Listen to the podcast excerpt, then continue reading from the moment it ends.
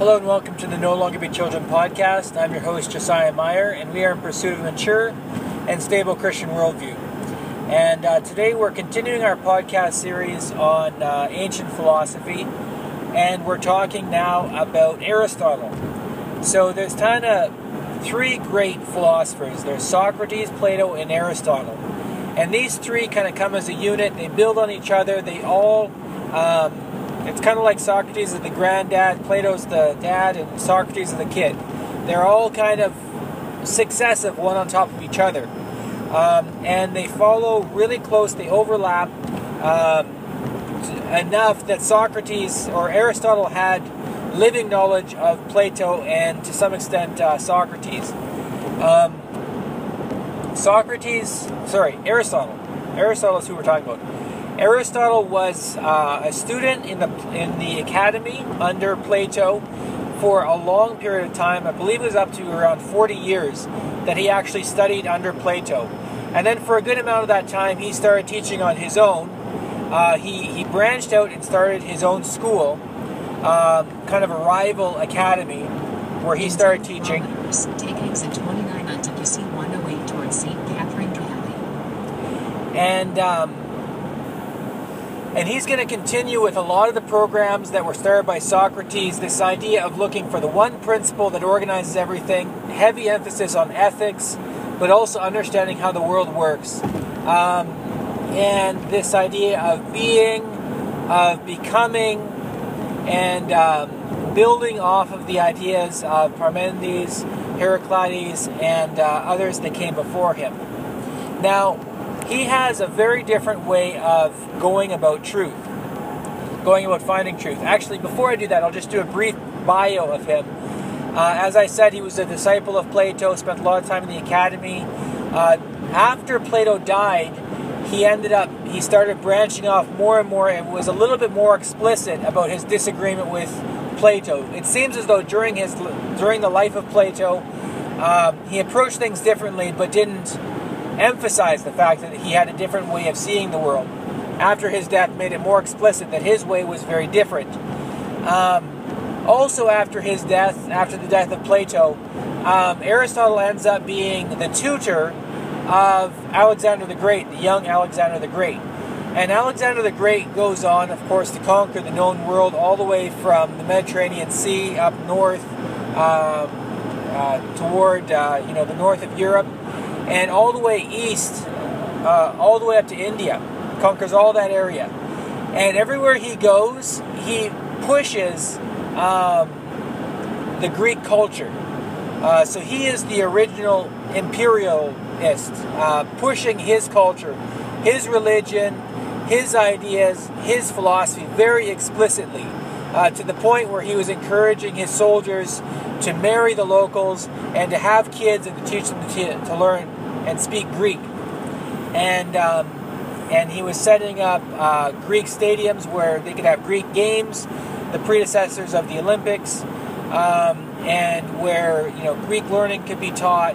And so all this, this is where, um, well, for one thing, this is why the New Testament was written in Greek, uh, because the Greek language was the common language, especially in the East, but in the West as well. It was anything written in Greek would be read, uh, would be able to be understood by a very large section of Europe and um, Asia, uh, you know, portion of Asia, not all Asia, of course, in the north and Far East, but a large portion here because of Alexander the Great's influence.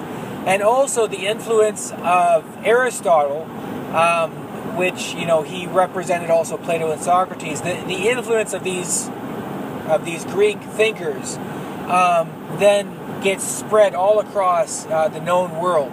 And this is also why um, these guys are so influential, is because um, Aristotle was the tutor of Alexander the Great, who, you know, through military might, um, really assimilated a lot of peoples and really brought the Greek influence um, to the known world.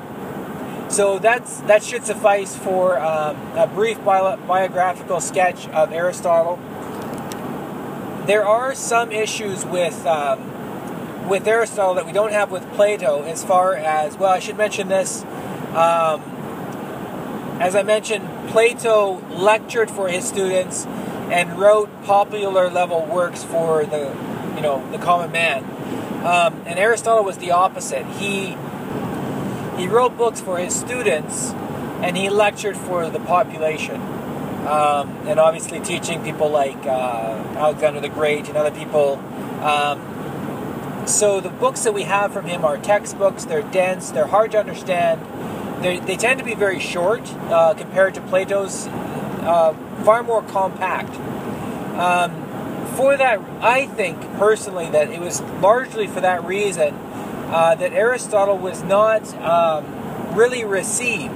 Uh, Plato had a huge impact on the world uh, right away, and it, it really um, continued all the way up through the Middle Ages, all the way until uh, really the, the year 1000. Well, uh, maybe the years 8 900 is when it really when Aristotle was really discovered in the Muslim world and then eventually in the years 1100 1200 1300 Aristotle became important in the West as well. It took a lot like took centuries and centuries for people to really grasp the importance of Aristotle um, on a large scale. Of course there would always be people that would would take him and use him uh, but for him to be really important on a large scale it took a long time. Uh, and I think it was just because the nature of his work was very, very dense and difficult. Um, and even uh, my podcast on him is going to be very superficial because I'm still struggling to understand Aristotle. Up to this point, I have been somewhat self admittedly a disciple of uh, Augustine. And uh, Augustine was, um, everybody knows, he was influenced by Plato, by Neoplatonism. And uh, the school I'm studying at is uh, self consciously uh, follows Thomas Aquinas. Uh, even though they're a Protestant school, they're not Catholic, but they follow Thomas Aquinas and his approach. And Thomas Aquinas follows Aristotle. So I'm trying to understand Aristotle, but it's not really my comfort zone. Um, it's not where I'm at at this. And I'm just trying to figure out a big question for this semester as I'm understanding these guys is just trying to figure out is this the direction I want to go, or do I want to stick with uh, my Neoplatonic way of viewing things, uh, which is also kind of re- a reformed way of doing things? So that'll become what I mean by that will become more and more apparent as we talk more about Augustine, as we talk more about uh, if we get to the reformers, um, it'll become more apparent what I mean by that. Um, it seems to me that uh, one of the big differences between Catholics and Protestants, obviously, there's a lot of theological issues. Um, but it seems to me that one of the big philosophical issues is that the Catholic Church follows Aristotle and the Reformers follow Plato uh, as far as their philosophical system and their basic approach. Now, what I mean by that, the big difference here is uh, there's a famous painting, I believe it was by Raphael or by Michelangelo, um, which has a picture of uh, the academy. And there's Plato and Socrates in the middle of, of the academy. Uh, you've probably seen this if there's a picture of a bunch of people with togas um, on the front of a philosophy book. It's probably the painting I'm talking about. And uh, Plato is standing there with his finger pointed up and under his arm he's got a book, you know, the Republic probably. And then Aristotle is standing there with his with his hand kind of pointed down, and under his arm is uh, metaphysics or something that he wrote. So Aristotle um, is also looking for the order in the world, and he also is going to say there's something like the forms that organize things. But he's not going to say that there's a world of the forms that we need to find through meditation or through memory or through the Socratic method. He's going to say we need to examine the world. We need to look at the world. And, um, I mean, if we look at the human race, we look at all the people we know, all the thousands of people we know, we can start to generalize what humanity is like. And then from that, we can start to understand what, you know, the image is or the form is of man and we can start to discuss what the form is of man, uh, kind of as a generalization.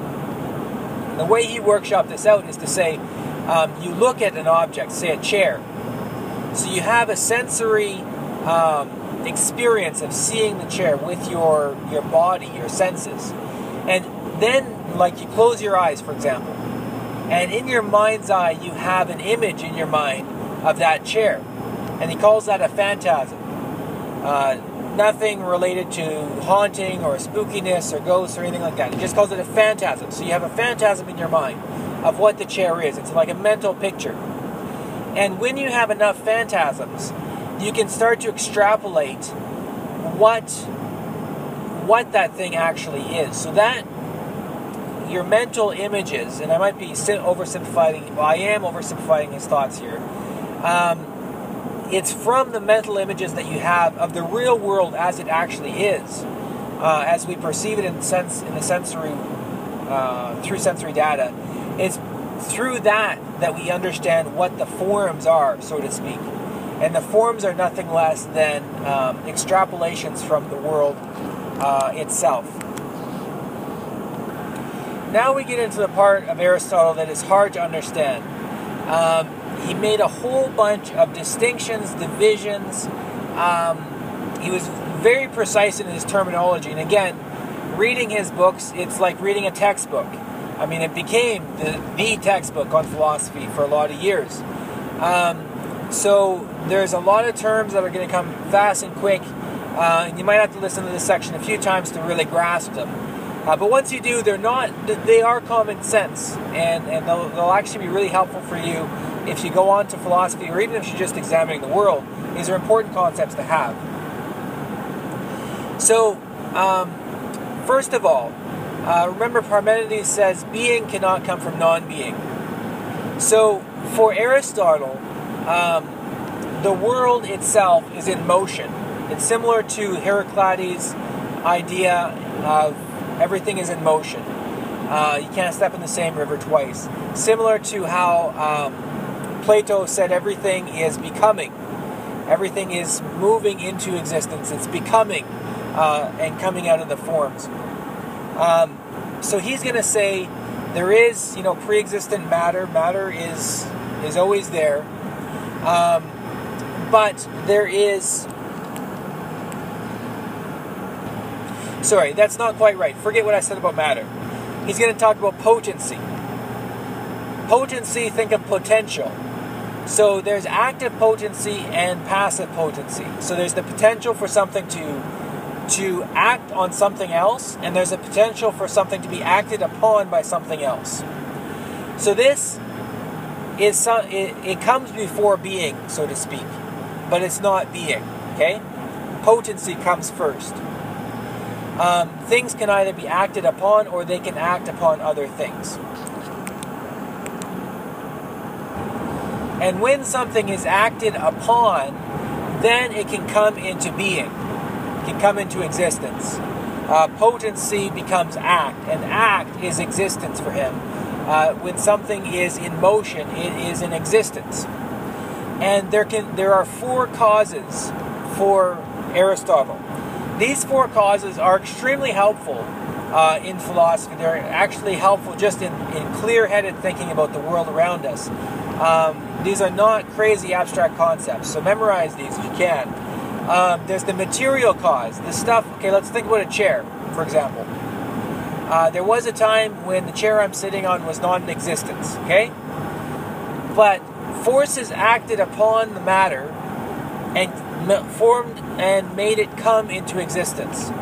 So you have four causes that made it come into existence. First, you have the material cause It's made out of uh, metal and, and, fibers and um, plastic and things like that. That's the material that it's made out of, and metal. And then there's the formal cause. That's like the blueprint that uh, made it come into existence. Uh, the idea that somebody had in their mind of what it's going to look like, and then they, they brought it into existence. The efficient cause. Um, this is the one I always forget, and so for the exam, I thought, well, I need to think of a spark, and just think a spark is efficient. Uh, it's an efficient form, an efficient way of starting a fire. Just put those two words together. Sparks are efficient. Um, so the the efficient cause is like the spark uh, that brought it into existence. Um, in this case, it would be um, the factory, or it would be uh, the the workman that brought it into existence. So there's a blueprint sitting there, there's a bunch of materials sitting there, and then there's the formal cause, who which is the person or the machine that brings it into existence. And fi- and then there is a final cause, uh, which is simply the reason for this chair. So whether that's somebody wants to make money, or you could say that the formal cause is comfort, or the formal cause is aesthetic beauty. Uh, that's the that's the reason, so to speak, that everything that this thing exists um, in in some sort of a um, what would you say? I want to say an ethical sense, but that's not that doesn't quite capture it. Um, what's the purpose of life? Uh, when you're asking what's the purpose of life, you're looking for the final cause of human existence. Um, so you can apply these four causes. Let's workshop them out because this is important. Um, you know, the material cause of a human being um, is going to come from the food that the parents are eating. Uh, and that comes into the body. It's molecules, it's it's uh, atoms, cells. Uh, more specifically, it's an egg and a sperm. Um, the formal cause is the DNA that's going to come together and create uh, a new life. The efficient cause, copulation, sex, uh, bringing these two together, that's what's going to make a baby. Final cause, uh, a couple decides they want to have a kid, uh, and so they say, "We want to, um, you know, get married, make love, so that we can have a child." Um, we could think about a house. Uh, the material cause, you got wood, you got concrete, you got shingles. Um, you can break all those down more to say, you know, you got tar, you got sand, you got whatever. You got your materials. Formal cause is the blueprint. The efficient cause is the contractor. And the final cause is uh, little family living in a white picket fence, uh, living the American dream. Um, what else? Uh, talking about the creation of the world. Um, the material cause, uh, from a Christian perspective, is uh, there is no material. Creation ex nihilo, creation from nothing. So there is no material cause. The formal cause is um, the mental picture that God had in his mind of what the world would be like. Uh, the uh, efficient cause is the Word of God. God said, Let there be light, and there was light. And the final cause is the glory of God. So I hope that those four causes make sense to you as we workshop them out. Um, the last thing we need to talk about is existence. Existence is divided in Aristotle into two categories there is substantial and accidental existence. Um, substantial existence is what uh, makes something what it is. Uh, so you could ask, what makes a tree a tree and not, for example, a shrub? Well, you know, one stalk, probably, and a certain height. I don't actually know what the formal definition of a tree is. Um, but certainly, you know, having leaves on it. Let's talk about a mammal. I know, I know better more about that. So, what makes a mammal a mammal? Um, it has fur. It is warm-blooded. It breathes air. Okay. Uh, so, um, if you take one of those things away, say you have an animal that has scales, but it's warm-blooded and breathes air. Well, now you're talking about a reptile, or else you're talking about some crazy exception to the rule. Um, but that's a substantial change. If if this animal now no longer has fur, now it has scales, it's no longer a mammal. We're talking about something else. But if the mammal um, is green instead of red, I don't know what mammal I'm talking about here. Uh, if it's white instead of black, for example, um, that's uh, an accidental change. Uh, you could take uh, a skunk and dye dye that stripe pink, and it's still a skunk. You could dye it black. You could dye it any color you want. You could shave the skunk. Um, you could, you know, kill the skunk and, and stuff its fur. Um, well, then it wouldn't be a living skunk, so that might be a substantial change. Um, but you can you can change a number of things. You similarly might have a three-legged skunk, still a skunk. You might have a dead skunk, etc. These are accidental changes. And so the accidental changes are going to be what makes one skunk different than a different skunk. But uh, they're still all skunks. All, all men, all women are going to be different from one another. If nothing else, they're going to be different because they live in a different time uh, in a different space. Um, those are all accidental changes. But as long as we're talking about what is a man, what is a woman, what is a human being, uh, those are substantial changes. So um, this is going to become important as we talk about later on. Well, actually, I'm not sure I'm going to talk about it. Uh, but the big question during the Middle Ages, one of the big questions was, is there a difference between the substance and the accident of God? So something can exist. Um, subs- all right, I'm, I'm, nearing my destination here, so I just pulled over to uh, finish this. I'm actually confusing myself here.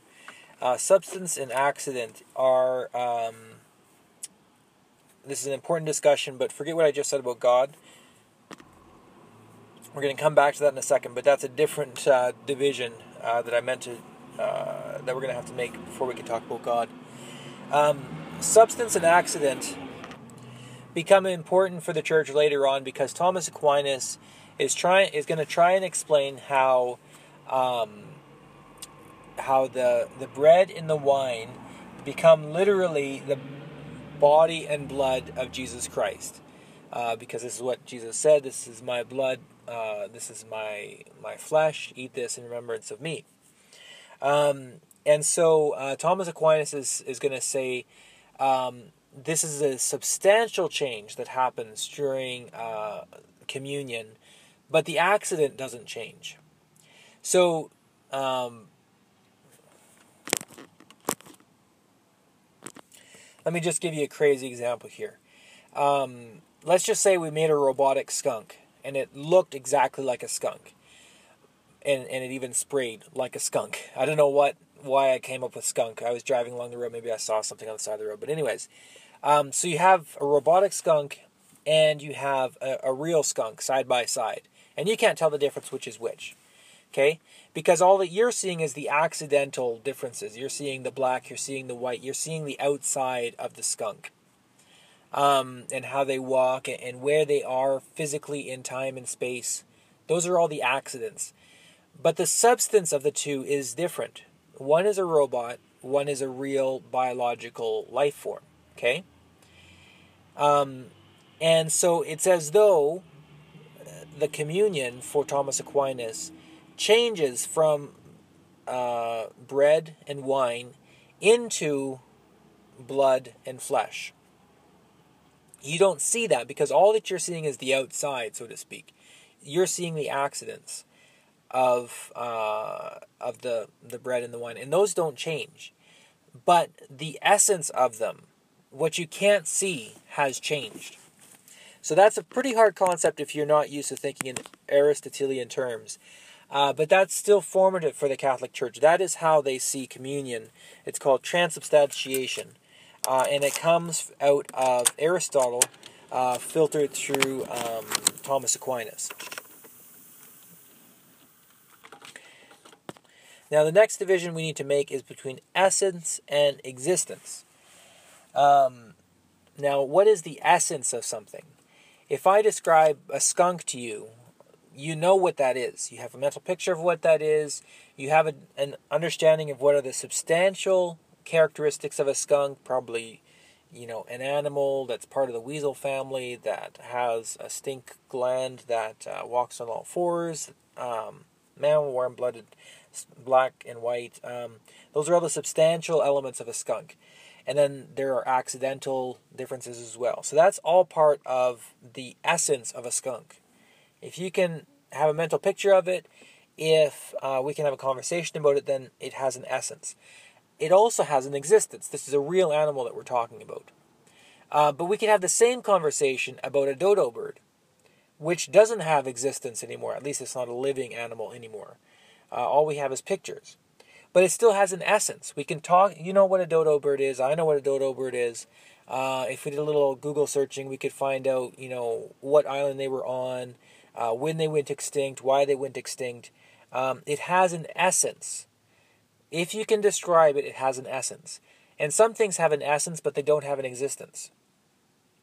We could go one step further. What about a unicorn? Has an essence. We can describe what it is. It's a horse with a horn on its head. Um, but it doesn't exist as far as we know. Uh, as far as, you know, with genetic research, maybe they'll make one someday. Uh, but it doesn't actually exist at this point. Uh, or the Pegasus, or, um, I don't know, uh, what's the, a griffin. Um, has an essence, head of a lion, body of a is it a, is a a lion, head head of an eagle, body of a lion. Forget exactly. Um, has an essence, but it does not actually exist. So this division is going to become important throughout the Middle Ages. Um, is God's essence different from His existence? And Thomas Aquinas will say no, they're both similar, or they're both exactly the same.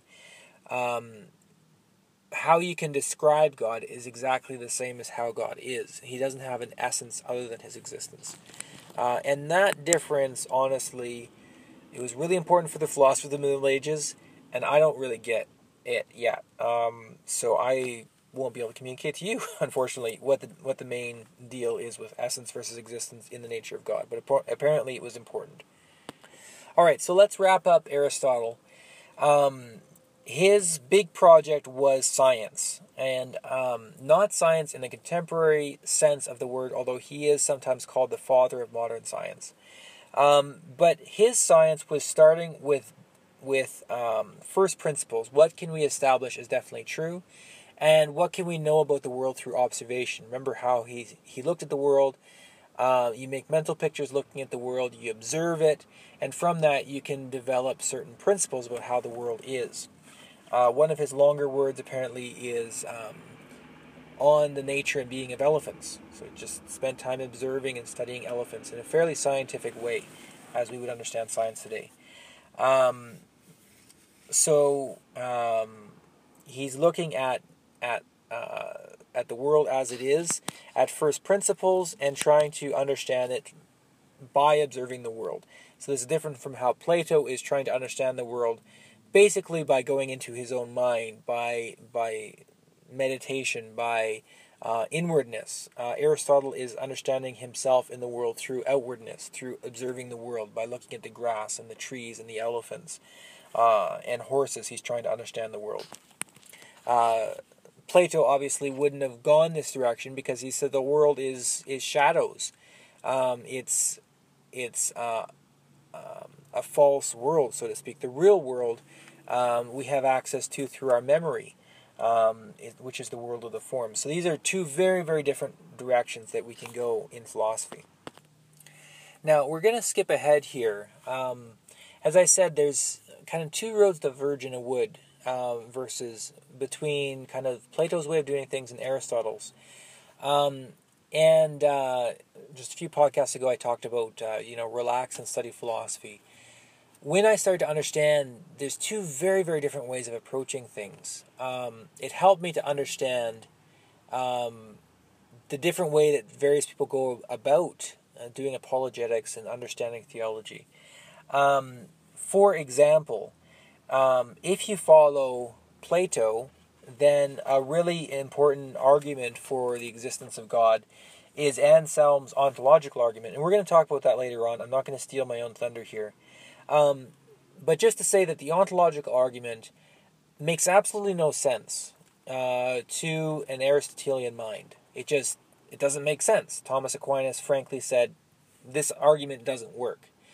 But if you're working at it from a Platonic understanding, it does make sense. In fact, this is one of the main arguments that William Lane Craig continues to use is the ontological argument.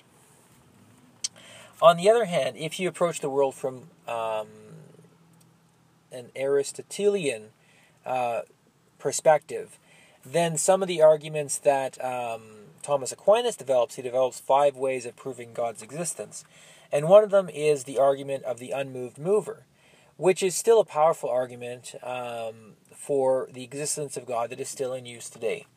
Um, and let's let's art, let's discuss what that is because it's going to go ahead and uh, help us understand August or Aristotle better. So uh, Thomas Aquinas is going to argue this is in the you know late Middle Ages, right at the beginning of the Renaissance. Uh, Thomas Aquinas is going to use Aristotle to say God must be absolutely simple, and he must be the first, the first causal principle of the universe. Why is that? Why does why does God need to be simple? Uh, because if God were composed of parts, he would need to have a different principle to individuate him. Uh, because in the Aristotelian way of thinking, uh, you have potency and act. And if something is composed of various parts, there needs to be something else that moves on it to get it moving. Everything that exists is it's moving. Uh, and it's moving because something else moves it, and that is moving because something else moved it. Uh, the um,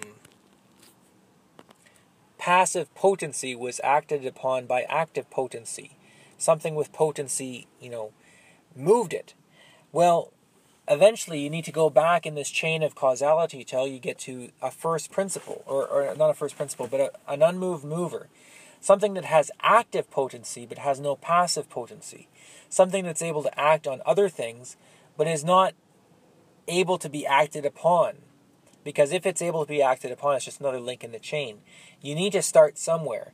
And that something, in Aristotle's way of thinking of things, needs to be absolutely simple, not composed of parts.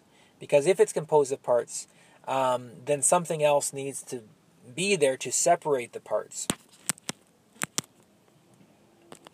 And so uh, Thomas Aquinas is going to talk about the impassibility of God and how God is um, absolutely simple and yet God is Trinity, and yet God is personal. And so we're going to talk about that, and we're going to evaluate that, and we're going to talk. Um, I'm going to kind of hum and haw and, and basically say I'm not quite convinced yet by Thomas Aquinas, although I'm not writing him off yet. I still have a lot more to learn about Aristotle and Thomas Aquinas.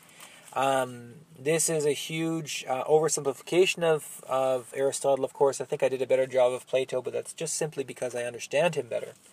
Um, the other thing that's really important about uh, Aristotle is logic. He didn't begin logic.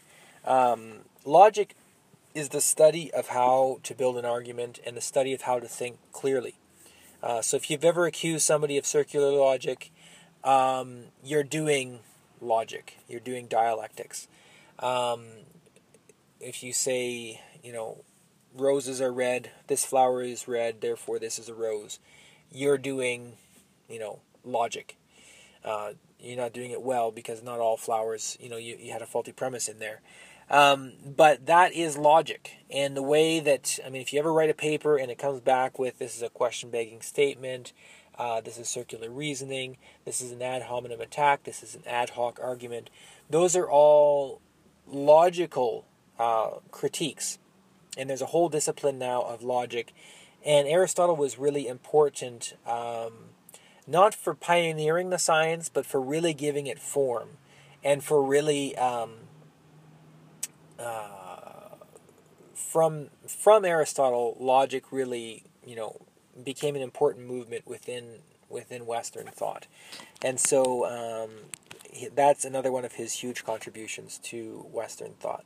It's something that I personally really appreciate, and as we're going to get into um, the church's use of philosophy logic is one of those things that is going to become super important for theology. Because when we have clear thinking, then it's going to be much easier to um, do theology and understand the Bible well.